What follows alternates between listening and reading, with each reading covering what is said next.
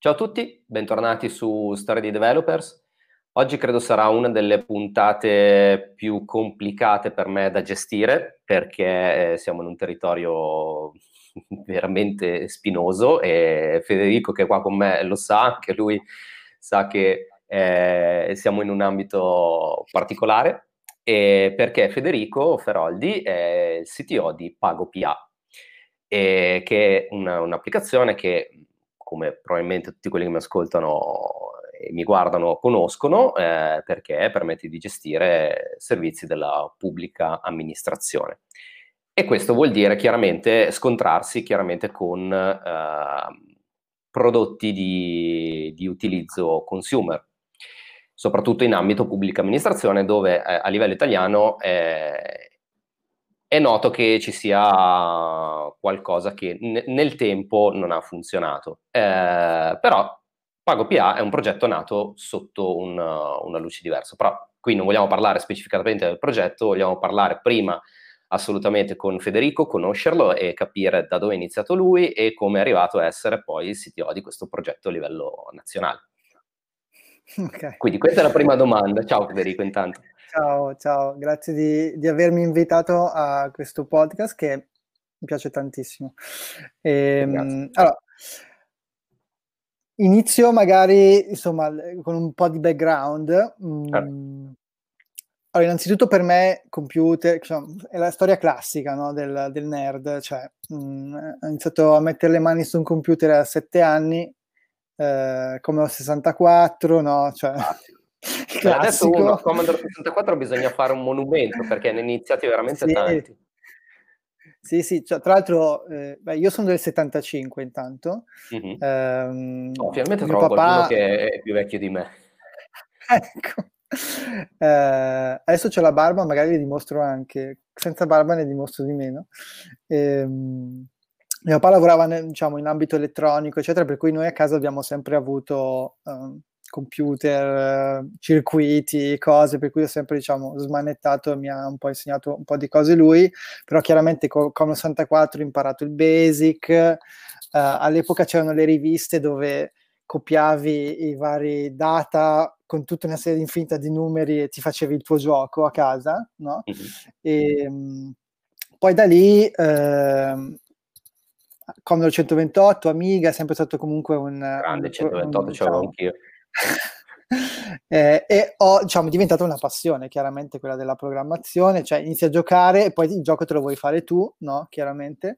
Mm-hmm. E, ehm, e poi eh, andando, diciamo, facendo un po' di salti, eh, arrivando diciamo al, all'università ehm, nel 95 al Politecnico di Milano, nel laboratorio iniziavano a esserci diciamo, i terminali con internet, no? quindi Uh, era tutto a, diciamo, 56, termina- neanche 56k cos'era 14,4 forse so, no allora all'epoca 95? sì sì, sì, 95, il mio primo modem è stato un 14.4. Allora, in realtà, aneddoto, ehm, il mio primo modem in realtà è stato eh, a 600 baud sul Commodore 128, no? Ah, eh, sì, sì, perché mio padre, essendo lui anche lui appassionato, aveva comprato il modem quando avevamo il Commodore 128 e andavo ai primi anni delle superiori, credo, no, forse alle medie ancora. E, ehm, e solo che praticamente all'epoca c'era il, lo scatto alla risposta, no? E, ah, e, io comprando tutte le riviste c'erano le, le liste di numeri di telefono delle BBS e la sera mi mettevo lì e provavo a chiamare.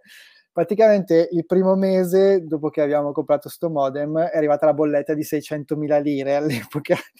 Aia, aia. Mia madre non ha più voluto vedere questo modem e eh, sono riuscito a riavere un modem dopo che mi sono diplomato, quindi come regalo del diploma... L'ha fatto pagare cara. Eh. sì, sì, come regalo del diploma eh, un modem 14.4 eh, e all'epoca c'era Fidonet, diciamo a casa, mm. e ricordo diciamo, un ragazzo che venne a casa mia ehm, col suo motorino eh, a installarmi il Point si chiamava, cioè tutto il software che ti serviva per scambiarti i messaggi con Fidonet. Mm-hmm. Eh, tra l'altro adesso questo ragazzo è l'esperto di security di Nexi, per cui anche lui ha fatto diciamo, ah, carriera verticale. carriera. E, ehm, poi tra l'altro ecco, da lì, dal, col modem e le BBS eccetera, si è creato anche un gruppo di amicizie che du- dura ancora fino adesso, che ci mm. vediamo sempre, ognuno ha fatto i suoi percorsi, però sono state proprio amicizie che sono create eh, molto solide. E poi da lì, diciamo, dal Politecnico e poi col mio modem, eccetera, ho iniziato a scoprire un po' alla volta con video online internet, no? E ho iniziato a provare a fare un po' di HTML, ho iniziato a fare i primi siti. All'epoca c'era, mh, non so se te la ricordi, ma ehm, Radio DJ è stata una, diciamo, delle prime a buttarsi su internet e avevano creato, diciamo, un, un sito dove con un server FTP per scaricare mm. i dati aperto a tutti e tu potevi diciamo, crearti la tua directory, mettere le tue pagine e andavano a finire sul sito di Radio DJ. Quindi diciamo, è stato no, uno dei primi hosting, ma sarà stato boh, no, 95, 96 credo. Mm. E, e, lì avevo fatto il mio primo sito con, uh, con credo Photoshop 1.0 all'epoca avevo usato. e, um, e, e, niente, poi diciamo avevo imparato a fare siti web, eccetera, perché sono anche sempre stato un po' appassionato anche di grafica al computer. E poi per, per una serie di motivi, diciamo, casuali, eh, sono entrato in contatto con un'azienda, io sono di Brescia originario, eh, mm-hmm. abitavo ancora a Brescia, un'azienda di Brescia che faceva siti web. E okay. non trovavano, cioè, erano appena nati e non trovavano persone che sapevano fare siti web. Allora certo, mi hanno... periodo. Non ho capito se hai fatto inizi- l'università o no. Allora, io ho fatto un anno di Politecnico ah. e poi eh, ingegneria informatica e poi, tra l'altro, dove ho preso quattro in informatica, scusa, quattro, eh, questo è un altro oh, occhio perché queste cose ti si ritorcono contro tutte. Sì, eh? sì, sì. Allora, ma, ma, diciamo, sono cose divertenti. eh, un altro aneddoto interessante, alle superiori il mio professore di informatica una volta mi ha dato quattro, diceva che aveva chiamato mio papà dicendogli che io non ero portato per l'informatica. Mm. eh, e invece no, il primo anno di Politecnico eh, ho, ho sono stato bocciato l'esame di informatica, anche lì, eh, però più che altro perché non studiavo tanto, perché appunto avevo iniziato a collaborare. Sbagliati magari. Ma fa- ti facevano compilare in assembly eh, ah, sulla okay. carta un programma, cioè, vabbè, mm, no, ci può stare dal punto di vista, come dire, accademico, però. Sì, e, però ehm, poi... Sì, però comunque avevo iniziato a collaborare con questa azienda di Brescia che faceva siti e mi piaceva così tanto che alla fine studiavo poco e andavo poco all'università. Quindi mm. di fatto ho lasciato l'università eh, all'epoca e ho iniziato a lavorare in questa azienda e lì ho iniziato a, diciamo, da fare i siti, ho iniziato a fare applicazioni web, questo 96-97. E, um, applicazioni web eh, prima in Perl, poi all'epoca in PHP, eh, diciamo le prime, prime versioni di PHP. E, um, e quindi niente. Sì. No, aspetta, apro una parentesi, c'era già nel 95, per chi eh, a oggi sente ancora parlare di PHP e dice ma cavolo nel 95 c'era già PHP, sì. Sì, sì, sì, sì. Eh, era molto simile a quello che c'è ancora adesso. Eh sì, eh, tra l'altro. E niente, poi da lì, eh, poi sono venuto, diciamo, mi sono trasferito a Milano per lavoro perché nel 2000 ho avuto l'occasione di entrare, anzi fine 99 ho avuto l'occasione di entrare diciamo, con la bolla di internet c'era esatto, in Italia Jumpy. Jumpy uh, sì, sì, sì. No? Quindi ho avuto l'occasione tramite degli amici che avevo conosciuto giocando a Quake Online. Grande, fighissimo. Quindi giocando a Quake World Online avevo conosciuto dei ragazzi di Milano che eh, anche loro diciamo facevano i sistemisti ed erano entrati eh, nel progetto di Jumpy e quindi mi avevano chiesto di andare a venire a lavorare con lui, quindi mi sono trasferito a Milano, e ho iniziato a vedere cose un po' più grosse, quindi Jumpy, siti com- comunque c'erano un sacco di utenti all'epoca, avevamo messo in piedi il primo sito del Grande Fratello all'epoca, nel 2000, oh, sì, sì, quindi streaming del Grande Fratello online. Sì, ai tempi e... c'erano tutti questi mega portali, Jumpy, Virgilio, compagnia. Sì, sì, sì, sì, assolutamente. e, ehm, quindi ho, visto, ho, iniziato a vedere un sacco di cose, poi con l'esplosione della bolla, diciamo... Uh, Jump poi ha fatto diciamo, un'altra fine e vabbè, poi qualche Jumpato. anno dopo il vero salto l'ho fatto entrando a lavorare invece per Yahoo Italia okay. ehm, nel 2001 eh, e lì, come dire, sono entrato in un mondo di una... Di, all'epoca non c'era Google, non c'era Facebook, cioè Yahoo era l'azienda Vero, sì. internet company dove lavorare, cioè non, non, c'era, non c'era, altro, no? E, ed era diciamo il top del top a livello di tecnologia web, no? Quindi mm. sono entrato in una comunità diciamo all'avanguardia. E come è stato eh, fare quel, quel vabbè sì, eh, dire che ha fatto un salto da Jumpy è un bel gioco di parole, però hai fatto un salto e sei entrato in Yahoo. Eh, come sì. stato? Ma è, è, si è aperto un mondo, nel senso che ehm, un modo la- di lavorare completamente diverso, cioè tecnologie uniche che non esistevano d'altra parte. Cioè, diciamo, la maggior parte delle tecnologie all'epoca, cioè, quindi parliamo del 2001, già Yahoo aveva dei sistemi per fare, eh, c'era un, un, un, prodotto che si chiama MyYahoo ed era un'home page personalizzata con milioni di utenti, quindi um, diciamo, era una roba che nessun altro aveva, no? che adesso magari diamo un po' per scontata, però all'epoca fare questa cosa qua era molto sofisticato e era quasi tutto fatto... Di, di, cioè non c'era cloud né niente, quindi era molto no, complicato. No, tutto data center. La mia workstation era un, un computer con dentro FreeBSD, cioè diciamo, tutti gli sviluppatori usavano FreeBSD. Ehm, e si usava RCS come mm. sistema di versioning e, ah. e, e tutto era fatto neanche. no, non, c'era Git non c'era, esatto. non c'era neanche SVN all'epoca eh, eh no. c'era, c'era, CVS cioè prima RCS e poi CVS mm-hmm. e, um, era fatto quasi tutto in C, C++ cioè tut, diciamo le applicazioni web quelle che dovevano performare erano fatte C++ e un sacco di perle anche. E, sì. e, una cosa interessante è che all'epoca tutti i siti editoriali, diciamo, di Yahoo Europa erano staticizzati, cioè c'era un sistema tipo Jekyll o adesso, cioè, tutti i vari, sì, sì. La, la, varia, la, moda che c'è adesso, diciamo, il trend che c'è adesso di staticizzare i siti, era fatto all'origine perché ehm, diciamo, i sistemi di pagine dinamiche non erano abbastanza performanti per farle in modo dinamico. No? Quindi, come dire, c'è stato un ritorno all'origine. È come la musica, siamo sì, ritornati. Sì, esatto. esatto.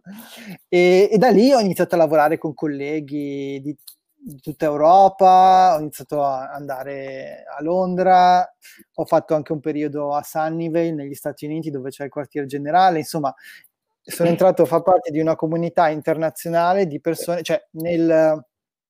Stavi vivendo diciamo, proprio quello che era internet ai tempi. Sì, sì, cioè nel team tecnico di Yahoo, diciamo quello allargato, che poi Yahoo è nata proprio come un'azienda tecnologica, come Google, mm-hmm. cioè il, uno dei due fondatori, David Filo, era, eh, il CTO anche, no? quindi essere ingegnere in Yahoo era essere cioè, il livello più alto che tu potevi essere, diciamo, gli ingegneri certo. erano quelli che potevano fare praticamente tutto, budget praticamente illimitato per fare qualsiasi cosa. E, ehm, quindi era proprio cioè, il paradiso, insomma, per chi era appassionato di, di ma anche tante tecnologie sviluppate internamente che poi si sono viste molti anni dopo nel mondo open source. No? Eh. Ci sono delle tecniche che io tutt'oggi uso quando progetto sistemi scalabili che ho imparato tanti anni fa dentro Yahoo, cioè mm. ci sono proprio dei principi. E poi la cosa bellissima era che c'era un unico wiki a livello globale di Yahoo dove c'era scritto tutto. Tu volevi sapere qualsiasi cosa, potevi andartelo a vedere in questo wiki dove c'era spiegato qualsiasi cosa dalle best practice di internazionalizzazione alla sicurezza, alle architetture. Mi viene in mente una domanda che avrei voluto farti dopo, quando diciamo saremmo arrivati a, a, ai giorni nostri, però te la faccio adesso perché secondo me siamo in un punto adatto. Eh, quanto questa esperienza ti ha eh, formato per poter fare quello che fai oggi e quanto è cambiata eh, la, modal- la, modalità con cui si lavora oggi, quanto è diventata magari anche più difficile rispetto a, a, quante, a quando era 2001, mm. l'epoca di Yahoo? Allora, mi ha formato tantissimo perché eh, essenzialmente la, la, diciamo, la visibilità che io avevo prima di entrare in quel mondo era limitata, cioè vedevo le cose in modo superficiale, no? Uh, a livello tecnico.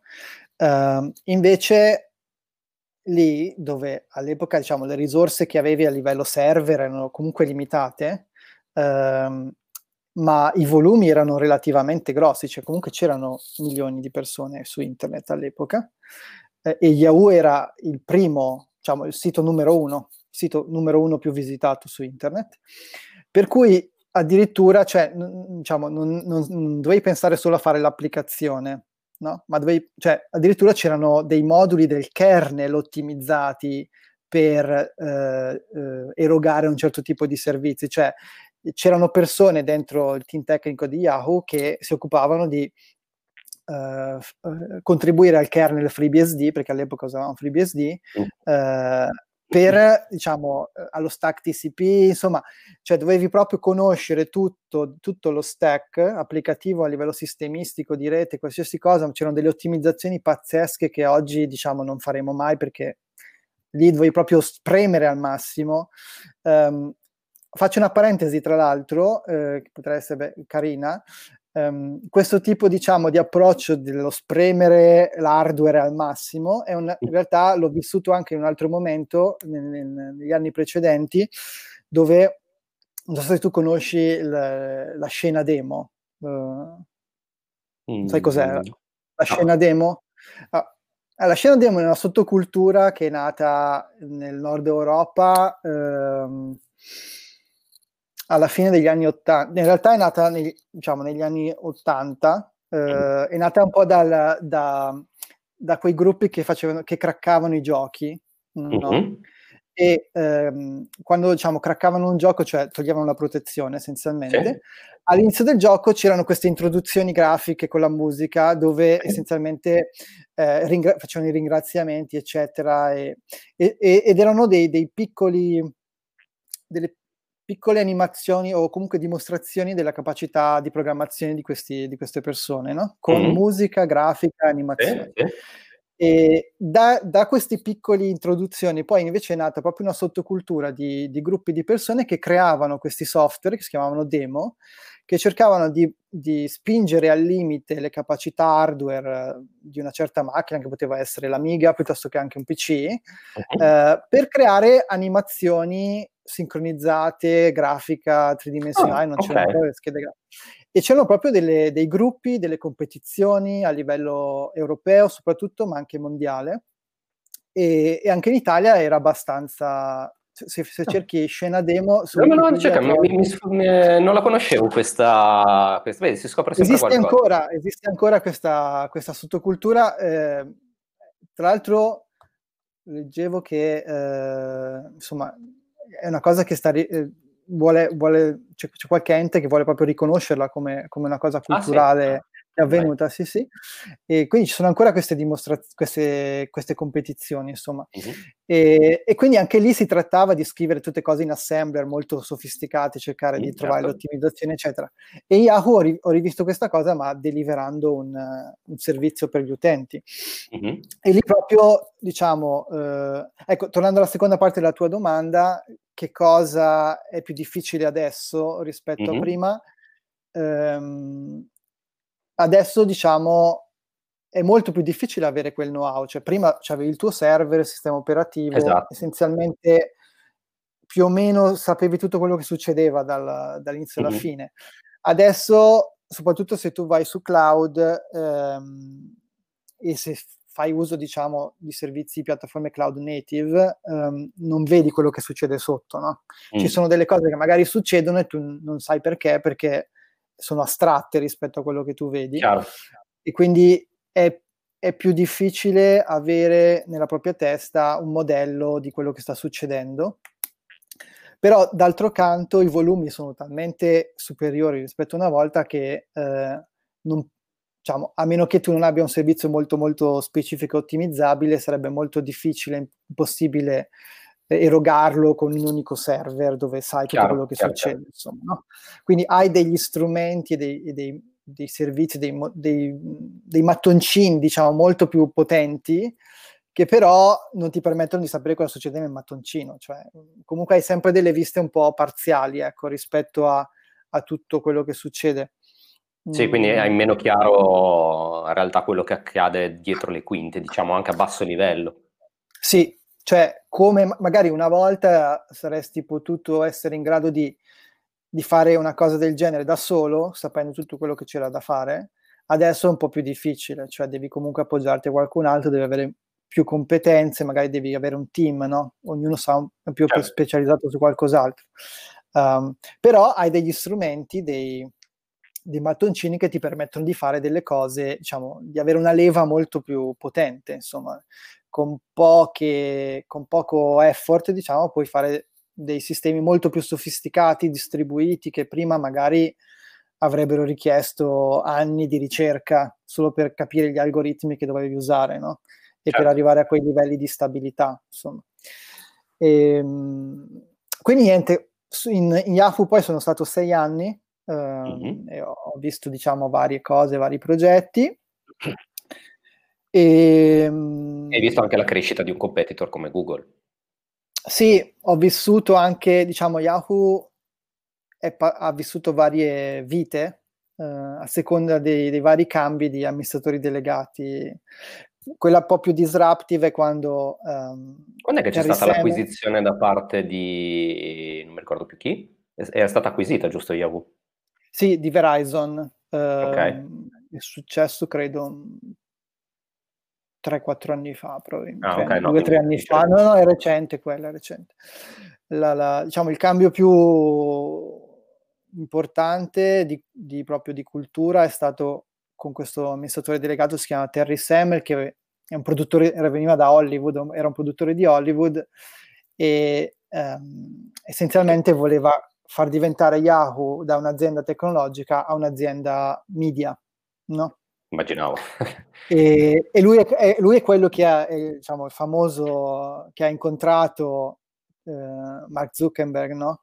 Per fargli mm. un'offerta di acquisto di Facebook, perché all'epoca Facebook era ancora piccolina e Yahoo ha avuto l'occasione di comprare Facebook. Yahoo, Yahoo ha avuto l'occasione di comprare Google e di comprare Facebook.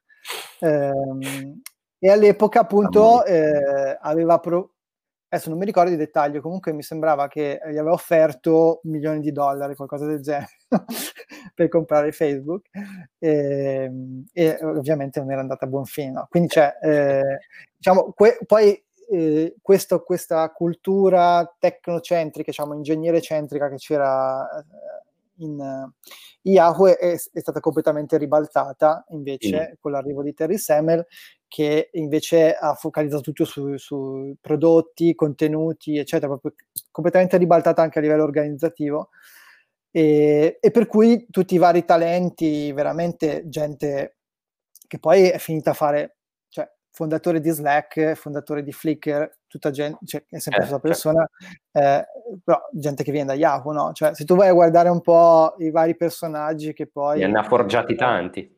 Sì, sì, assolutamente. C'è stato c'è tanta gente che ha imparato lì e poi è finita a fare altre cose eh, importanti. Per cui niente, un sacco di gente molto brava se n'è andata e, e, e si è un po', come dire, snaturata proprio l'azienda, no? ha perso il suo vero vantaggio che erano le persone in grado di fare delle cose eccezionali. Insomma. Certo, te compreso e... quindi, anche tu sei andato via. Sì, sì, sì, io no, in realtà poi sono andato via perché mi sono troppo specializzato su un prodotto, che era appunto questo MyYahoo, e mh, dopo un po' mi sono annoiato, cioè essenzialmente eravamo tre persone che gestivamo questo prodotto a livello europeo e il mio capo è un mio collega, il mio capo se n'è andato negli Stati Uniti, il mio collega poi se n'è andato anche negli Stati Uniti, era rimasto solo io. Quindi, Dove sei andato? Non negli Stati Uniti, evidentemente. No, no, io sono rimasto in Italia, però mi so, sono andato via da Yahoo perché non, mi facevano fare solo quella cosa lì e, mm. dopo un po' mi sono annoiato. Però dopo aver passato un'esperienza come questa, così diciamo al top, cioè come fai? Cosa decidi di fare dopo? Dici, ti guardi intorno e che, che opportunità vado a cercare? Eh, l'opportunità, cioè quello che, che, ho voluto fare dopo è stato creare qualcosa, un team, creare un team da zero. Cioè, ho sempre fatto parte di un team, mm-hmm. non, avuto, non avevo mai avuto l'occasione di, fare, di creare un team da zero e ce l'ho avuta questa occasione nella, nell'esperienza che ho fatto dopo in una startup uh, di Milano, si chiamava Mobango, che mm. era prima dell'iPhone, c'era questa startup italiana che eh, aveva creato un, un app store mm-hmm. per i device che c'erano all'epoca. Anche. Sì, sì, ne, eh, Nokia, eh, BlackBerry anche. Symbian, no? BlackBerry. Grazie. Erano partiti, diciamo, il, il, prodotto era partito con eh, sfondi e suonerie. No, Mamma mia. Sfondi e suonerie per poi aggiungere eh, la parte, diciamo, di applicazioni. E c'era anche tutta una, una community eh, tutta intorno, cioè era, diciamo, c'era qualche forse anche un milione di utenti, forse, adesso non mi ricordo i numeri, però era, era bella, diciamo, poi quasi tutti eh, India, Pakistan, cioè ah. la base utenti quasi tutti là. E, ehm, e lì praticamente loro erano partiti facendo sviluppare tutto a una società indiana mm. eh, e io invece ho avuto il compito di portare tutto lo sviluppo in source, in house, mm-hmm. quindi face, facendo l'Iriden team e prendendo in mano tutto lo sviluppo e quella è stata una bella esperienza. Ho creato un team da zero, eh, fatto, ho iniziato a fare hiring, eh, insomma ho iniziato a imparare un po' di cose su come si crea un team, un team eh, Qual è stata la difficoltà più grossa in questa fase della tua carriera? Um, imparare a capire le persone, no? Ah, la parte psicologica. sì, sì, imparare a capire le persone e a farle lavorare bene assieme e a anche un po' difenderle, cioè anche un po' separare, diciamo, la, il business dal team di sviluppo. Diciamo, mm. Cercare di gestire queste due cose fare un po' da tramite, ecco. Mm. Uh, ri- contenere il caos, contenere l'entropia, insomma. E che tu non avevi mai fatto prima questo tipo di attività, sei sempre stato quello tecnico, come hai fatto ad adeguarti? Ma eh a parte il fatto che eri forzato a farlo, quindi te per forza, sopravvivenza, diciamo, però... Sì, sì, insomma, ho cercato di, di ragionare su come fare le cose senza fare troppi danni, eh, no, poi ho avuto, cioè, secondo me c'è anche la, la fortuna di... Ecco, forse ecco, la cosa che mi è stata utile è in Yahoo ho avuto la fortuna di eh, lavorare con persone eccezionali, quindi avevo un benchmark, cioè chiaro, sapevo chiaro. qual era il modello a cui dovevo fare riferimento. No? Quindi um, quando incontravo le persone, ci parlavo, eccetera, anche un po' una sorta di feeling, se, se, se, sentivo che comunque la persona si avvicinava al modello che avevo in mente del mondo da dove venivo, Uh, allora, poi chiaramente cioè, ho fatto anche er- errori, insomma, uh, di valutazione, però insomma tutto sommato è andata bene. Mm-hmm. È stata una bella esperienza, ehm, è durata solo un anno però. Ah. Ehm, sì, poi insomma, poi per vari motivi me ne sono andato e tra l'altro questo era il 2018 quando ho fatto questa esperienza. E, ah, e nel du- sì, poi eh, scusami 2018, 2008. Ah ok, Infatti, non mi tornavano i conti, ho detto, boh, no, un, salto. un salto temporale, 2008 era. E, ehm, no, sono andato via anche perché ho, avevo voglia di fare invece qualcosa di mio e all'inizio del 2009 ho iniziato, ho fatto una piccola esperienza di mh, consulenza. Mm. Ehm, era l'inizio del cloud, 2008, 2007 c'era Amazon Web Services, iniziava a esserci, e quindi all'inizio del 2009 ho iniziato a fare un po' di consulenza su, su AWS, su Amazon Web Services, ho cercato un po' di aziende in, in Italia, a Milano, che facevano prodotti digitali e volevano, ho cercato di convincerli a spostarsi sul cloud, mm-hmm. con scarsi risultati. Infatti, e... mi chiedevo quanto fosse complesso ai tempi, perché cioè, sì, non, non se fosse l'epoca di tutti hanno il, il, proprio armadio in una server, server farm o ce l'hanno in casa, quindi sì, dirgli beh. guarda che questa roba qui non ti serve più, puoi andare tutto in, in virtuale, è complesso. Sì, era ancora, allora, eh, da un lato il cloud era ancora immaturo, c'era solo Amazon, mm. ehm, si iniziava a parlare di cloud, ma non, non era ancora bene chiaro... Eh, il valore essenzialmente che ti dava. Um, quindi sì, ho fatto molta fatica, diciamo, ho fatto solo un progetto essenzialmente eh, interessante. E, ehm, quindi sì, non è che è andato benissimo, insomma, come... però insomma è stata un'esperienza perché è stata la mia prima esperienza, diciamo, freelance. Mm. mm. E, um, anche un po' imprenditoriale, cioè andare a cercare i clienti, insomma, queste cose qua. E, però insomma non è durata tanto, è durata solo nove mesi alla fine e, e poi sono finito a Düsseldorf perché ehm, nel 2009 Vodafone stava lavorando a un prodotto che si chiama Vodafone 360 sì. ehm, che è un, un'iniziativa su, in cui Vodafone ha investito più di 600 milioni di euro all'epoca ah. Eh, che essenzialmente voleva creare un ecosistema verticale come quello di Apple, no? mm-hmm. un telefono suo, con il sistema operativo suo, con le applicazioni sue, App Store, eccetera.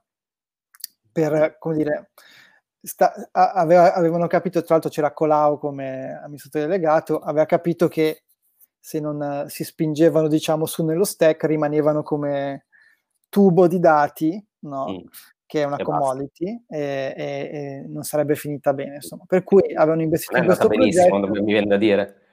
No, non è andata benissimo, no, è andata malissimo. Eh, io ero stato chiamato per mettere in piedi un team di software architect a due settimane prima dal lancio.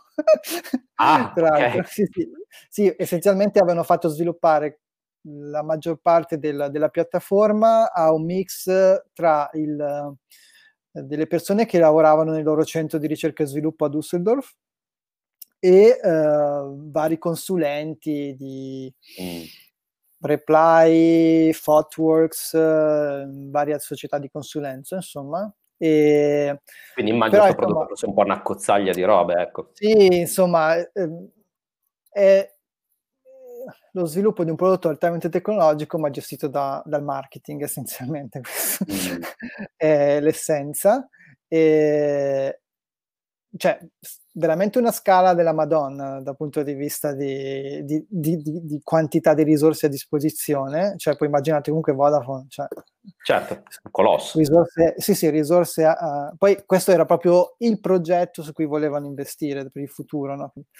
E, ehm, lì è, stata, è durato un annetto, anche lì non tanto, anche perché è durato un annetto perché essenzialmente non sono mai riusciti a lanciarlo come prodotto, non funzionava. Eh, infatti non, non, mi sembra di averlo no. mai sentito. C'è stata un'enorme campagna pubblicitaria in Germania, eh, mm. che è stato il primo paese in cui hanno provato a lanciarlo, ma mh, la gente dopo tipo una settimana portava indietro i telefoni perché non gli funzionavano. Eh, sì, sì, c'era proprio problemi a tutti i livelli di organizzazione tecnologici. Però anche lì avevano fatto un bellissimo lavoro di hiring, c'erano veramente delle persone in gamba e, e lì ho conosciuto uh, una persona con cui poi ho fatto una startup. Um, mm-hmm. um, quindi si chiama, si chiama Luca Bommassar, eh, ci siamo conosciuti lì in quel progetto e mentre diciamo lavoravamo su quel progetto ci è venuta in mente un'idea di, siccome facevamo fatica a trovare delle persone a fare hiring, ci è venuta in mente l'idea di fare un software per mh, testare i programmatori, cioè mm. fargli fare degli esercizi e in modo automatico testare eh, la, la, capacità allora, di risolvere questi esercizi mm-hmm. di programmazione. Che adesso, adesso, ce ne sono un po' di queste. Questo era sì, il sì, 2000, sì, ce ne sono. Cioè, 2020, eh, scusami, 2020. Cioè, sei sempre avanti. no, era uh, 2009 e quindi 2010. 2010. Inizio 2010 abbiamo iniziato a lavorare Sì, adesso ce ne sono un sacco di coding sì. challenge. Si chiamava Coder Loop all'epoca. Uh-huh. E, Esiste ancora? Quindi, no, adesso ti racconto brevemente la storia. L'abbiamo, okay. allora, uh, abbiamo iniziato a lavorarci, poi eh, io mi sono licenziato da Vodafone per lavorarci a tempo pieno, poi si è licenziato anche lui eh, abbiamo provato, siamo tornati a Milano entrambi e abbiamo provato a fare um, fundraising, mm-hmm. ma era una roba troppo, cioè 2010, una roba troppo di nicchia, no. troppo tecnologica. Ehm, Forse il concetto abbiamo... di startup del 2010 non era ancora così radicato. No, no, poi soprattutto startup tecnologica, eh, eh. però eh, abbiamo avuto la fortuna di conoscere eh, eh, un'altra persona che si chiama Andrea Lamesa, mm-hmm. che, ehm, che, poi è diventato amministratore delegato di, di Airbnb Italia. Mm-hmm. e, mm. e, lui, Andrea Lamesa, aveva pre- preso la borsa di studio Fulbright, non so se la conosci all'epoca. No, però è una borsa di studio che ti permette di studiare, di fare un percorso di studi a, a Santa Clara. Mm? Okay. Per cui eh, si era spostato a Santa Clara in California e ha iniziato a farci un po' di business development in California. No? Mm-hmm. Noi stavamo a Milano, sviluppavamo questa cosa e lui stava in California e abbiamo iniziato a trovare i primi clienti, Dropbox, ehm, chi altro Cavolo. c'era? Un altro paio, adesso non mi ricordo chi erano. Eh, però insomma era una cosa ancora un po' troppo specifica, insomma, beh, alla mm-hmm. fine abbiamo trovato un cliente eh, che faceva la stessa cosa che facevamo noi, ma con, noi lo facevamo in modo totalmente automatico, tutto online, scrivevi il codice, veniva compilato, analizzato, eccetera. Mentre loro lo facevano con delle domande a risposta multipla, cioè chiedevano mm-hmm. ai candidati di, c'era la domanda, non so, eh, quale di questi tre comandi è quello errato, cose di questo tipo. Certo. E allora essenzialmente abbiamo iniziato a lavorare con loro per integrare il nostro sistema dentro il loro prodotto No? Mm-hmm. E poi ci hanno fatto un'offerta di acquisizione, quindi abbiamo venduto la società eh, a questa altra società che non mi ricordo come si chiamava prima, ma ha cambiato nome varie volte, comunque poi si è chiamata Guild. Mm-hmm. Eh, e, e, quindi eh, sia io che Luca poi ci siamo trasferiti in, in California nel ah. 2010, eh, abbiamo, eh, okay. quando abbiamo no, 2011, quando abbiamo appunto mm. venduto poi la società, e a San Francisco, e la sede era. E quindi okay. niente, ho fatto un po' di esperienza. Com'è, com'è stare lì, uh, lì dove c'è il centro del mondo tecnologico? Uh, allora, ehm, bellissimo e bruttissimo secondo me, nel senso mm. che è bellissimo perché c'è la tecnologia ovunque, qualsiasi persona con cui parli, insomma, cioè lavora per Google, lavoro per Facebook, lavoro no. di qua, esatto. c'è questa startup, ovunque vai, in qualsiasi evento in cui vai c'è gente che cerca di, di, di assumerti, almeno all'epoca, adesso non so com'è. Sì. Eh, la cosa bruttissima è invece che non puoi parlare di altro, cioè non, non ci sono altri argomenti. Mm. cioè vai alle feste, vai agli eventi, si parla è sempre solo, solo quello. Sì, sempre so- è una sorta, sorta di bolla, no?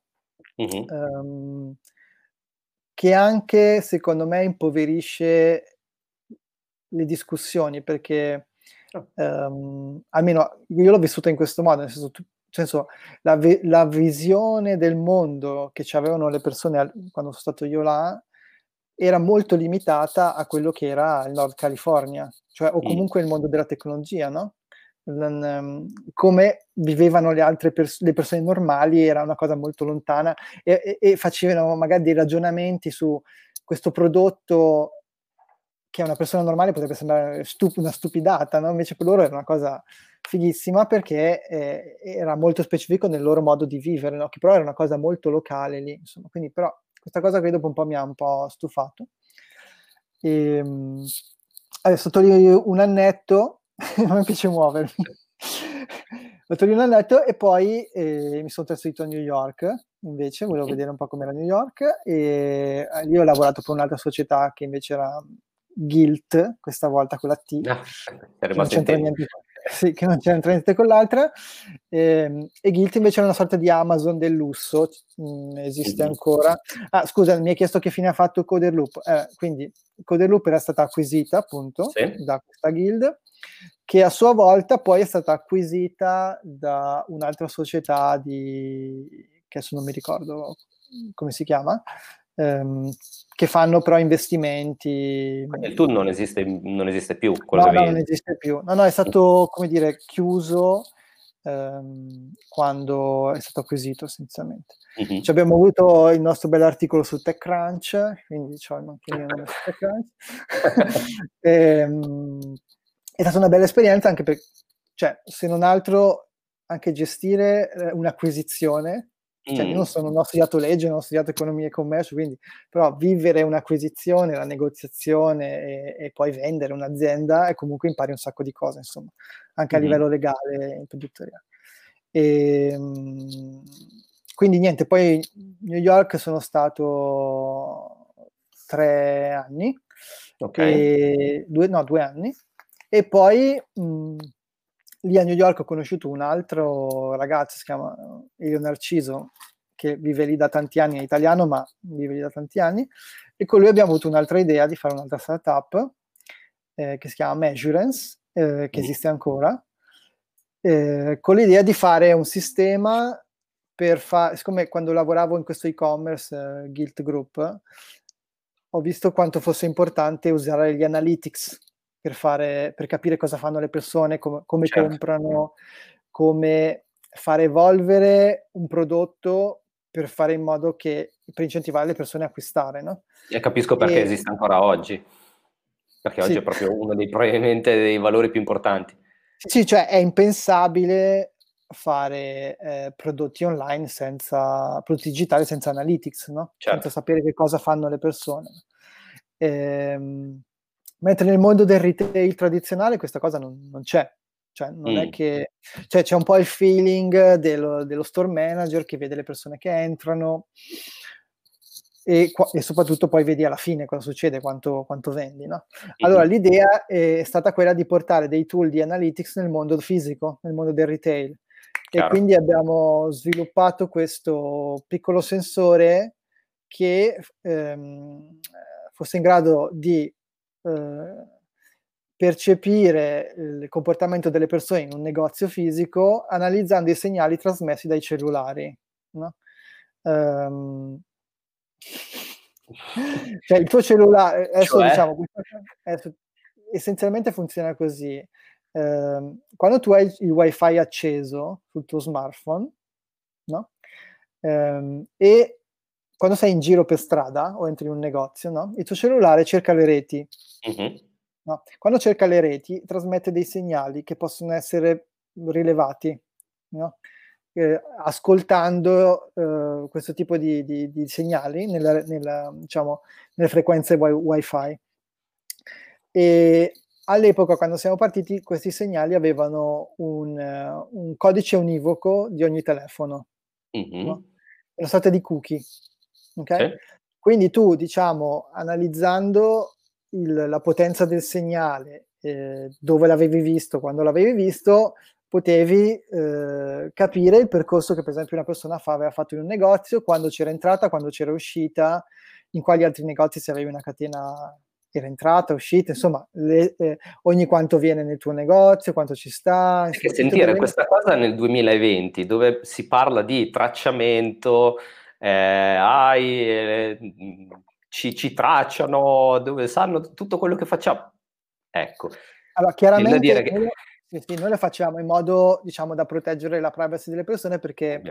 Um... Però non è un discorso che nasce oggi, cioè... No, no, e figurati, cioè, eh, diciamo, nel retail queste cose si sono provate, cioè la tecnologia c'è, eh, poi in realtà la tecnica che usavamo noi era relativamente mh, semplice da implementare a livello tecnologico, il problema è stato poi che Apple successivamente ha mh, eh, diciamo, questo codice che noi rilevavamo, si chiama MAC address.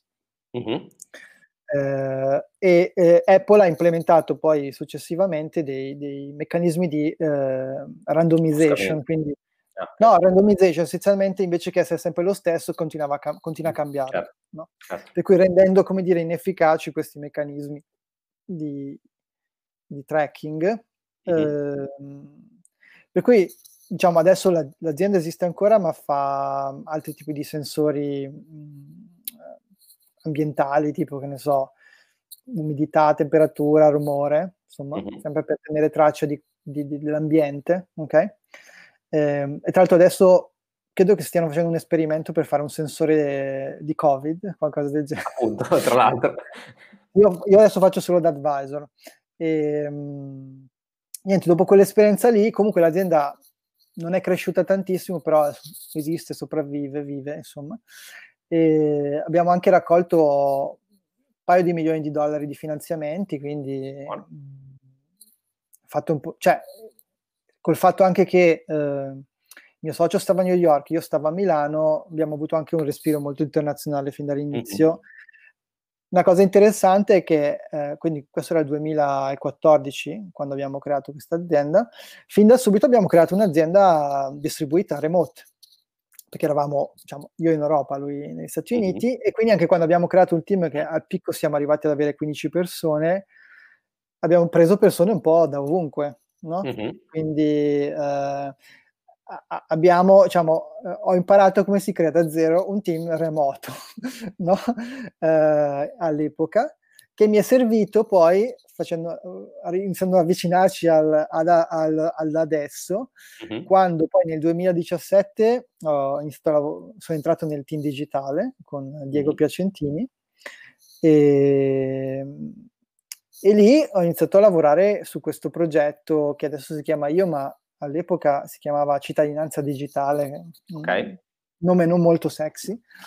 Ehm, e, e, lì, diciamo, il team all'inizio eravamo in due, eh, io e un'altra persona che si chiama Danilo Spinelli, che lavora ancora, adesso lavora anche in Pagopia, uh-huh. e eh, io stavo a Milano, lui stava a Roma, per cui anche lì siamo dovuti partire, diciamo, con un, un, un gruppo di lavoro remoto, uh-huh. e, e di fatto tutto il team che mano a mano ha lavorato su questo progetto si è organizz- sempre organizzato per poter lavorare in remoto e questo ci è stato mm. molto utile adesso soprattutto con essenzialmente quando certo. c'è stato il lockdown noi insomma non è che abbiamo cambiato nessun modo di lavorare abbiamo continuato a lavorare come lavoravamo prima e, ehm, quindi niente c'è stato il, il team digitale eh, poi questo progetto è stato ribrandizzato come io eh, ed è diventato una cosa, diciamo, su cui uno dei progetti di punta del team digitale.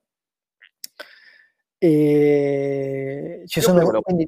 una domanda perché eh, ci siamo arrivati alla fine, dopo tre quarti sì. d'ora, adesso siamo alla ciccia, quella che la gente vuole sapere. Quindi puoi eh, tagliare diciamo 40 minuti e, e 5. Ehm, è un progetto che io ho visto, non dico nascere perché l'ho conosciuto di, credo relativamente tardi, che però ho, ho avuto subito la percezione fosse diverso, nel senso uh, tutto incentrato sull'open source, uh, fatto in un certo modo, test, non test, uh, cioè sembrava non tanto un progetto uh, della pubblica amministrazione, soprattutto italiana. Quindi mh, volevo capire la filosofia che ci sta dietro, da dove è partita, come mai avete deciso di prendere questa strada eh, che va, va, tuttora, ma eh, soprattutto quando è iniziato andava in contrapposizione un po' a quelli che erano i prodotti che venivano creati. Sì, ma allora, eh, innanzitutto quando, quando Diego, Diego, Piacentini ha, ha, creato il team digitale, uh, la maggior parte delle persone le ha prese dal, dal mondo dell'industria. Diciamo. Uh-huh. L'hiring che è stato fatto non è stato fatto da, dalla pubblica amministrazione. Ci sono state delle persone della pubblica amministrazione, ma più dal punto di vista amministrativo perché conoscono diciamo, i meccanismi. Però tutti, diciamo, eh, tutti me e tutti i miei colleghi che abbiamo seguito i vari filoni delle iniziative, venivamo tutti dal mondo dell'industria o, o alcuni di noi con esperienza imprenditoriale. No? Uh, per cui eh, anche Giuseppe Virgone, che è l'amministratore delegato di PagoPA, viene da, da, dal team digitale e da un'esperienza imprenditoriale prima. Per cui diciamo, le, le, l'idea che è stata di Diego è, stare, è, è stata eh, facciamo progetti per la pubblica amministrazione, ma come se fossimo un'azienda privata, no? Cioè, con la cultura, come se fossimo una startup privata, no? Quindi Uh, c'erano persone che anche venivano da Google, per esempio. Quindi mm. usiamo le best practice o il modo di lavorare e le tecnologie che useremmo se fossimo una startup, no? Mm-hmm. Con il twist dell'open source, però, perché uh, tu, diciamo, noi fin da subito uh, cercato di, abbiamo cercato di essere paladini dell'open source come principio di condivisione di ciò che veniva creato, diciamo, nella pubblica amministrazione eh, e addirittura poi nel, nel, 2018 nel codice dell'amministrazione digitale è stato proprio messo una norma che dice che tutti, diciamo, grazie al team digitale che ha portato avanti questa iniziativa, che tutto ciò che viene sviluppato con soldi pubblici deve essere open source. Quindi c'è proprio una norma ah, che dice questo. Ah, c'è la norma, ma non c'è, come dire, la penale, nel senso che se non lo fai, okay. se non lo fai, come molte diciamo Gliss, delle... glisso tranquillamente su queste cose non voglio dire però insomma almeno c'è la norma almeno c'è la norma che dice che mm-hmm. eh, quello che viene fatto deve essere open source Quindi, eh, e questo come vi ha mm, come dire eh, che vantaggi vi ha portato, al, al, di là di far vedere a tutti come era sviluppato? Cioè vi ha portato anche dei vantaggi in termini di contribuzione? Cioè c'è stato un movimento che ha funzionato come open source? Allora, eh, ni, nel senso che ci sono, diciamo, eh, in, diciamo questo, questo, principio dell'open source, chiaramente l'abbiamo cercato di portarlo avanti su tutti i progetti del team digitale. Um, ci sono state delle contribuzioni, ma eh, sono stati comunque all'interno di, di, di, contesti o di eventi che abbiamo creato ad hoc, tipo degli hackathon, no? Mm. Uh, le contribuzioni, diciamo, volontarie sono state mo- molto poche, diciamo. Come mai? Qui, direi, forse perché comunque, diciamo, non è un progetto che è nato nella comunità, ma è un progetto che è nato, cioè, è come se fossimo un'azienda che ha comunque che, che quello che fa lo, lo, lascia open source, no? Uh-huh. Um, probabilmente non, uh, non, uh, non, siamo stati abbastanza bravi a stimolare la creazione di una community attorno a questi progetti, mm, mm. non lo so. Uh, la cosa però che ci è stata, diciamo, che ci è ritornata molto utile è che essendo tutto open source, diciamo, se qualcuno vuole andare a vedere come funziona, eh, quando, cioè, quando diciamo, capisce di cosa si tratta, può andarselo a vedere da solo. Quindi ehm, ci sono insomma dei momenti in cui magari eh, qualcuno nel, nel, mondo tecnico italiano ha delle domande e, e noi diciamo guarda c'è il codice lì Uh, cioè, diciamo, qui, guardare quel, quel... Esatto, capisco già in che territorio ci stiamo muovendo, esatto. in quali momenti. Cioè. E, allora, la, no, la domanda è... Anche, in realtà, ecco, un altro, un altro diciamo, un'altra utilità che, che, è stata è, per esempio, nel, diciamo, noi siamo stati i primi, cioè la, l'applicazione, io è stata la prima applicazione a integrare la login speed, un'applicazione mm. mobile. E, cioè, la prima versione dell'integrazione speed eh, che l'avevo scr- l'ho scritta io nel 2017, no? Quindi mm. era un proof of concept, però funzionava. E, e, questo è stato, diciamo, un modello che abbiamo sempre portato alle, ad altre pubbliche amministrazioni che volessero fare questa integrazione. Quindi, ehm, invece di fare riunioni e spiegargli come funzionava, eccetera, gli abbiamo detto: là c'è il codice, andatevelo a guardare. No? Ha funzionato? Quindi, in alcuni casi ha funzionato, in altri meno, però diciamo chi v- aveva le risorse e la capacità di farlo ha potuto andare a vedere e farselo. No? Ok. Eh, ed è stato quello molto utile. Ok. Eh, e, al, mh, mhmm, su un progetto di, di questo tipo che è, ehm, come dire, impatta non poco su, su, su, su anche l'esperienza delle, delle, persone fisiche. Quali sono le, le, le, le difficoltà maggiori che hai incontrato nel, nello svilupparla e anche nel, nel, mantenerla? Perché comunque è un progetto che eh, per forza di cose si scontra con, la, come ti dicevo prima, la vita.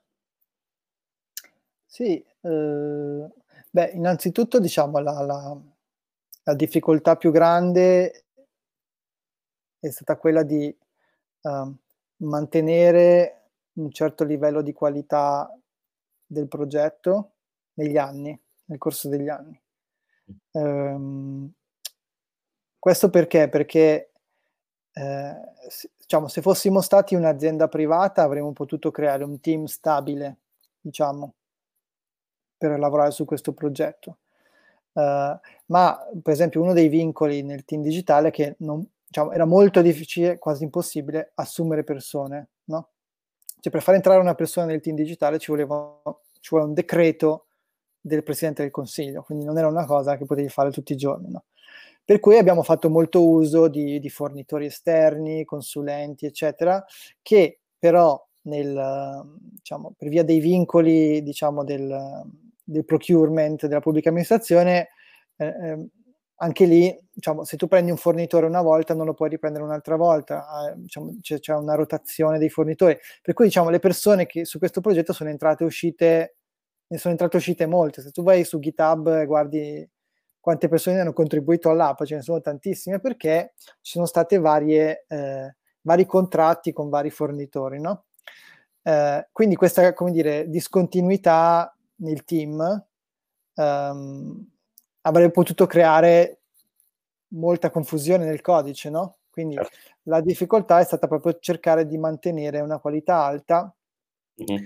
e lì c'è, c'è, è stato proprio necessario un continuo intervento dai pochi elementi stabili del team eh, per fare code review, uh, fix, abbiamo riscritto cose varie volte, insomma, per proprio man- anche se il progetto non era, era, diciamo, non era pubblico ancora, non era mai cioè, è stato lanciato quest'anno, per cui mh, anche se era una cosa nostra, non è che l'abbiamo lasciata andare, abbiamo, ci abbiamo sempre creduto, abbiamo sempre cercato di mantenere il livello di qualità necessario ad avere qualcosa che potesse crescere come sta crescendo adesso. No? Per cui quello uh-huh. è stata una, una, difficoltà, ma una cosa in cui abbiamo creduto e in cui siamo riusciti a, a fare. E poi eh, l'altra grande difficoltà è che essendo un progetto, diciamo, un prodotto che va a toccare la vita di tante persone, chiaramente ci sono degli aspetti importantissimi di privacy e di sicurezza, no? quindi mm. um, in questi anni sono diciamo, stati continui mh, confronti con il garante della privacy, con eh, i vari enti che per esempio dovevano integrarsi nel, con la piattaforma IO, avevano i loro requirement di sicurezza che magari non erano come dire un match con quello che avevamo noi, per cui abbiamo dovuto magari fare tante cose o cambiare tante cose per uh, essere compliant con tut- tutto un mondo esterno in cui noi operiamo no? certo. e poter fare le cose che facevamo, cose che magari un'azienda privata non dovrebbe fare. No? Quindi noi diciamo, ci muoviamo in un framework che ha i suoi vincoli, eh, per cui magari per fare una cosa che un'azienda privata mh, costerebbe uno, a noi costa tre. No, perché mm, magari mm, certo. dobbiamo farlo in un modo particolare con tutti i crismi che facciano contenti tutti, no? Eh, burocrazia anche, anche a riscrivere il codice. Sì, non tanto burocrazia, le regole, tante regole, mm. ci sono tante regole, ehm, le cose devono essere fatte in un certo modo e, e spesso ci sono dei trade-off eh, dal punto di vista anche di user experience, no? Mm-hmm. Cioè una cosa che tu magari vorresti fare in un certo modo perché è l'esperienza migliore per il cittadino. Ti faccio un esempio banale con... Um, col bonus vacanze, no? Eh, nel bonus vacanze, cioè tu devi prima eh, verificare l'ISE, no? Uh-huh. Per vedere se hai diritto al bonus e poi puoi richiedere il bonus, no? Eh, noi diciamo tecnicamente come nel momento in cui tu hai il sistema che è in grado di verificare l'ISE dell'utente, tu potresti verificarglielo in anticipo, no? Cioè tu apri l'app e già ti dice ah, hai diritto al bonus, no? Uh-huh. Anzi, se vuoi fare ancora più il figo, dici avevi diritto al bonus e io te l'ho già dato, no? Quindi tu non devi fare proprio niente. Però quest- questa cosa non la puoi fare perché ci vuole un'azione da parte del cittadino, no? Per, per, per chiedere appunto la verifica all'ISE, perché noi diciamo in autonomia, siccome sono informazioni sensibili di, del cittadino, noi in autonomia non possiamo scaturire una richiesta verso uh, IMSS per verificare il tuo ISE se tu non schiacci un bottone. Okay? Mm. Quindi diciamo uh, ci troviamo spesso di fronte a questi trade-off tra uh, come vorremmo fare le cose, ma invece come le possiamo fare. No? Mm. Um, e questo diciamo, è un continuo, porta continue comunque discussioni. Eh, Sì, sì, beh, certo, immagino. Fanno aumentare i tempi magari in cui ci, che ci certo. vogliono per fare una certa cosa, no? o anche certo. la complessità che ci sta dietro, magari dietro è molto più complesso il sistema perché deve gestire tutta una serie di casi in certi modi che eh, devono seguire certe regole. No? Mm-hmm. Prova a farti una domanda mh, cercando di metterla in una formula, in una forma eh, non troppo complicata. Allora, mh, mettiamo caso che il sistema si debba trovare a gestire mh, dei picchi per delle situazioni che possono verificarsi a, a livello na- nazionale. Um, come si gestisce una situazione del genere, uh, soprattutto cercando di non far percepire all'utente finale che è, ecco, la solita cosa all'italiana che non funziona mai. Spero di averla messa in un modo... No, allora, diciamo che non, il picco non è che si gestisce, il picco si cerca di prevenirlo. Nel senso, si allora, intanto dovresti cercare di prevenire il picco, no? chiaramente, quindi distribuendo magari le richieste in un arco temporale, però quando il picco c'è, perché comunque ci sono degli annunci, eccetera, uh, devi, diciamo, averci pensato prima e aver creato un'architettura che possa scalare velocemente e eh, eh, aumentare la propria capacità di gestione del traffico diciamo velocemente senza portare modifica al software, no? quindi aggiungendo server banalmente. Quindi questo è, diciamo, qui, tornando al discorso iniziale, qui il esatto. cloud è, è, ti serve perché il cloud ti dà, ti permette di fare provisioning di risorse velocemente, non è che devi andare al negozio a comprarti il server e poi configurarlo, no? Eh, chiaramente però ci devi aver pensato prima facendo delle analisi su, sui pattern di traffico, come gestirli, cosa puoi scalare, eccetera. Poi diciamo, eh, tu puoi... Comunque devi avere un certo tempo per, per analizzare questi... Sì, cioè devi, devi, devi diciamo, pensarci prima, capire dove il sistema si potrebbe incastrare, dove ci possono essere i colli di bottiglia, cercare di eliminare più colli di bottiglia possibile.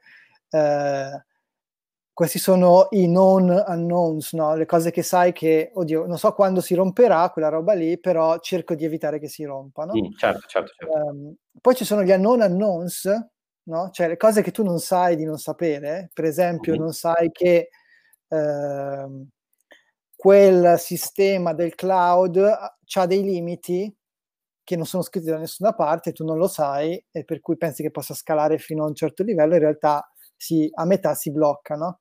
E quelli chiaramente li devi risolvere nel momento in cui li scopri ehm, okay. eh, e, e gestisci diciamo il problema quando viene. Poi ci sono, diciamo, ecco, uno scotto che noi paghiamo come, come progetto io, ma anche come pago PA, è che noi di fatto siamo il front-end spesso, diciamo, siamo il front-end di altri servizi o altri sistemi di altri enti che noi non controlliamo no? okay. ehm, direttamente. E cioè, ti faccio l'esempio di prima, no? eh, quando tu controlli l'ISE da io, non è che io che ha l'ISE, cioè io devo chiedere a IMSS ah, Terzi, di chiaro. controllare il tuo ISE, no? Piuttosto che quando paghi con PagoPA, eh, è Pago, PagoPA chiede, a, per esempio se paghi il bollo dell'ACI, mm-hmm. PagoPA interagisce con i sistemi di ACI per eh, diciamo eh, sapere quanto devi pagare e dire diciamo che stai pagando e poi che hai pagato no? per cui tu, quasi tutti i nostri servizi, diciamo, dietro per essere utili devono interagire con qualcos'altro. Mm-hmm. E cioè, noi possiamo avere i sistemi più scalabili della Terra, ma se il servizio con cui dobbiamo interagire non scala, non scala, cioè non, non ci possiamo fare niente. Eh, per cui quello che cerchiamo di fare. Apro, pare- apro una parentesi, chi ha orecchie per intendere, intenda, ecco.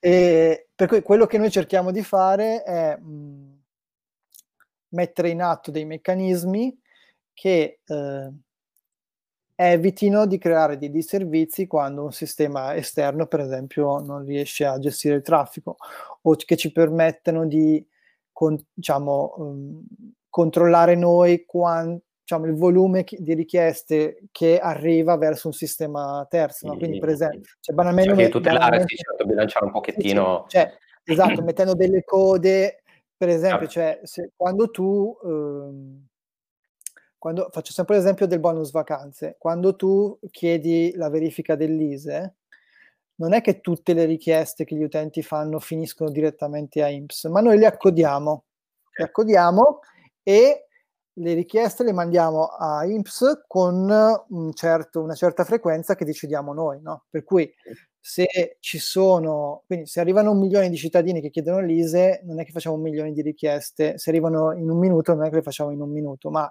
le dinazioniamo nel tempo, no? E quindi l'utente cosa vede? Una, la rotellina che gira e deve aspettare, no?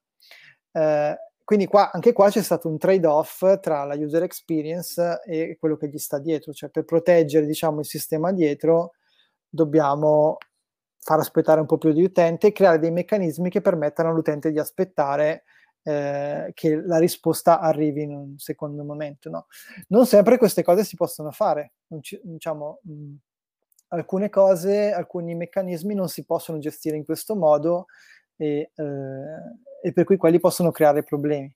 Uh, quando il problema, diciamo, persiste, chiaramente quello potrebbe portarci a dire, ok, allora magari questo, seco- questo sistema esterno che non controlliamo noi direttamente e che non regge, diciamo, il traffico che noi generiamo, dobbiamo magari o portarcelo in casa noi o gestircelo noi o aiutare l'ente a farlo evolvere in, in, modo che possa gestire il traffico che generiamo. Quindi diciamo, spesso ci siamo trovati nella posizione di dover aiutare altri, altri enti o altre diciamo, entità a far evolvere le loro, le loro tecnologie in modo che noi non ne subiamo, diciamo, un, mm-hmm.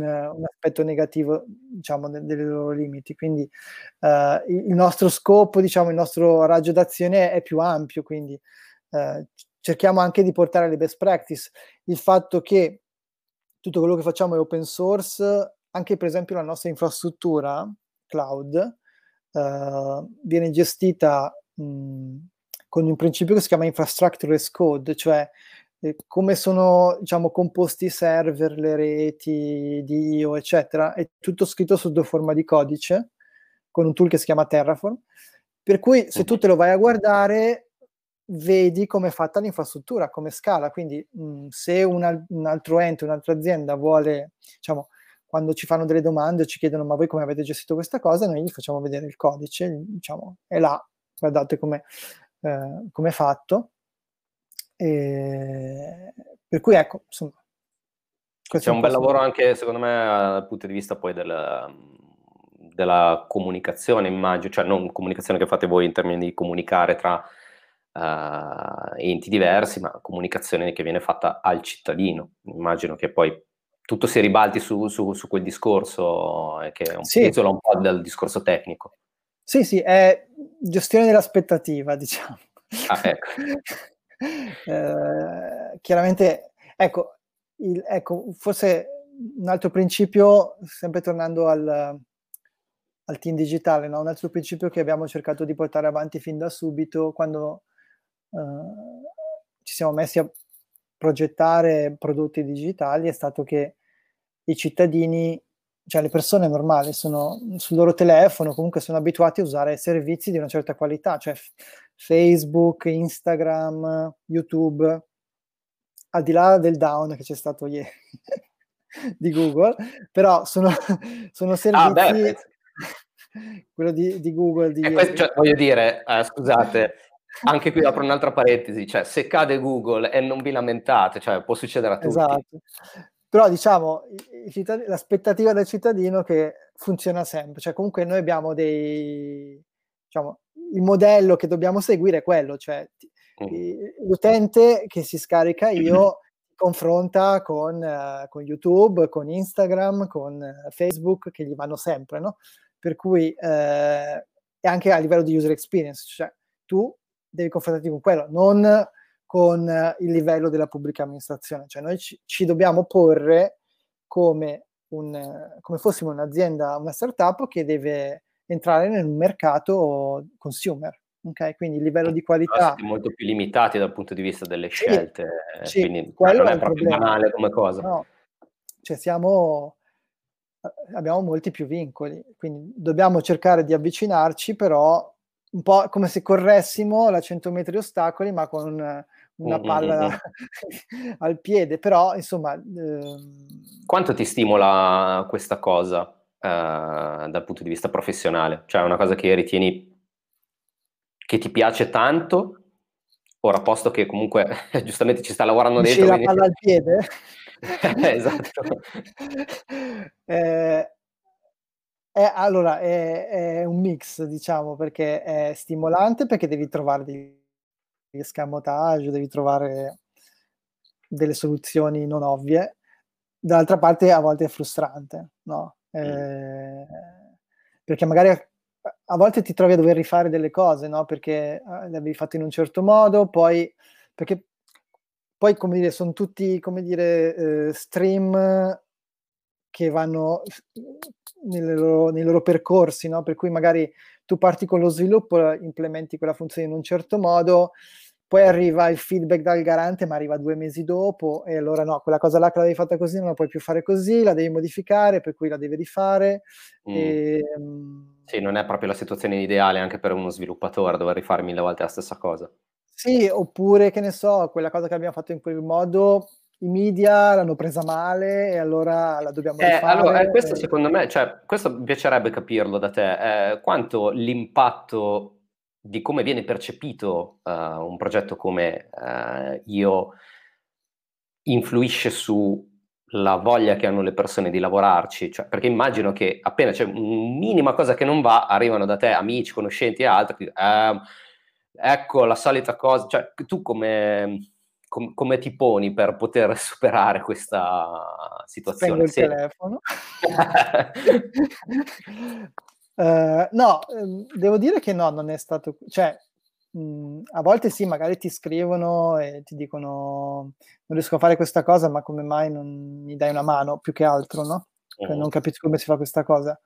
Um, però, siccome ci stiamo lavorando da talmente tanto tempo, ne, quindi diciamo il, la nostra cerchia di amicizie, di conoscenze mia, ma anche di tutte diciamo, le persone del, di PagoPA, eh, e prima anche del team digitale, cioè sa quanto impegno ci mettiamo, quanta professionalità, per cui nessuno ci, diciamo, si lamenta di fatto, sanno mm. che le cose stiamo cercando di farle bene e sanno anche che c'è, ci sono tante difficoltà e tanta frustrazione, per cui è più chi scrive online che non ci eh, conosce. Eh, cioè, tra addetti al lavoro immagino che queste cose non siano sì un problema, un problema è... Quello cerchiamo di, di, non guardare, insomma, cerchiamo di...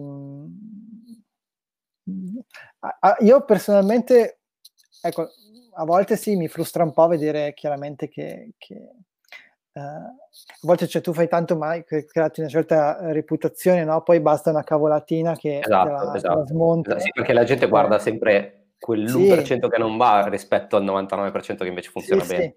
Però insomma, Ecco, una cosa che guardiamo per esempio quando facciamo hiring, no? Eh, quando, quando, tu fai, quando, tu fai, application per PagoPA, una posizione per PagoPA, noi facciamo una serie di domande che facciamo ehm, e alcune ci aiutano a capire quanto ci credi nella nostra missione, no? Mm. Perché ci devi credere veramente tanto, perché ci sono tanti momenti di frustrazione, di difficoltà e se non ci credi eh, no, diciamo, cioè, no, infatti immagino che sia una posizione particolarmente mh, complicata da un punto di vista proprio di forza mentale, cioè di, di dire ok, ci credo era così tanto che non mi interessa delle piogge, delle sì, piogge sì. di critiche che possono arrivare.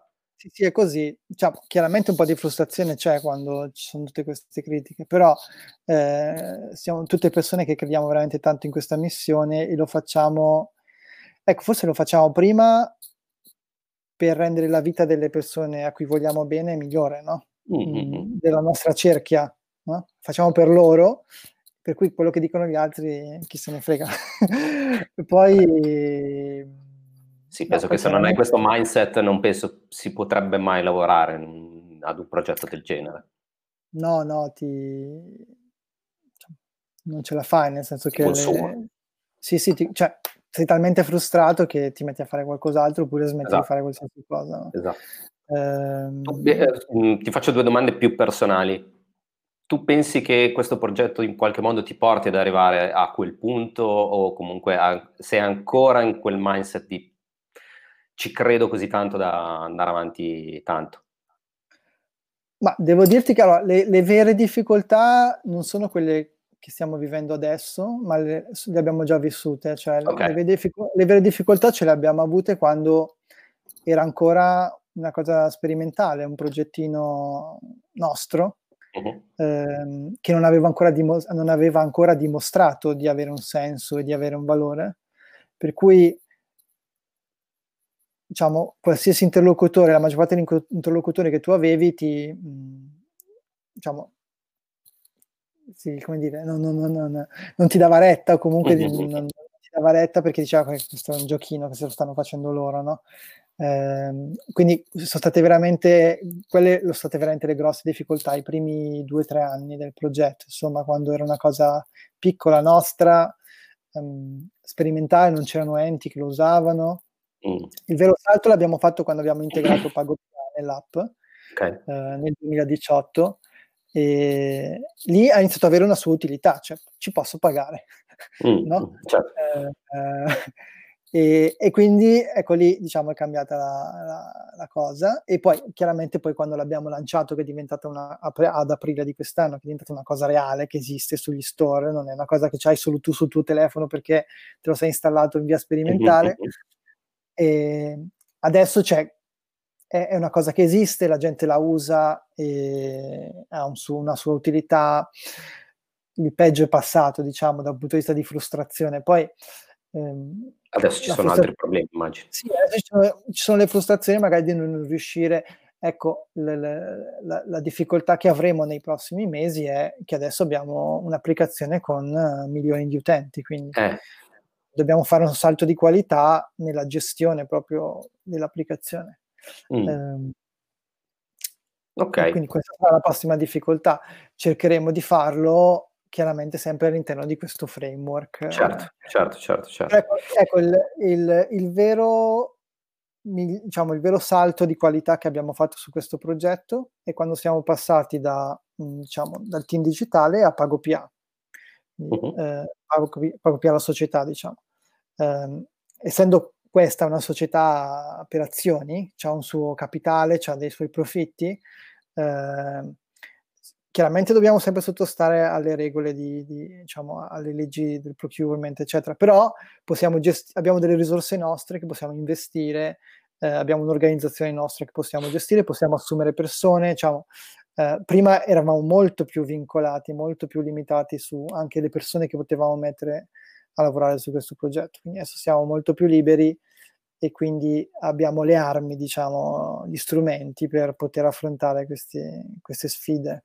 Ok, eh, ultimissima domanda, che anche questa è di rito nelle mie interviste. Mm, tu hai fatto una carriera lunghissima perché comunque lavori da, da tanti anni. Eh, c'è qualcosa che mh, mm, ti sei pentito di fare nella, nella tua carriera e eh, che non, non, vorresti rifare, compreso il fatto di, far, di lavorare a questo progetto?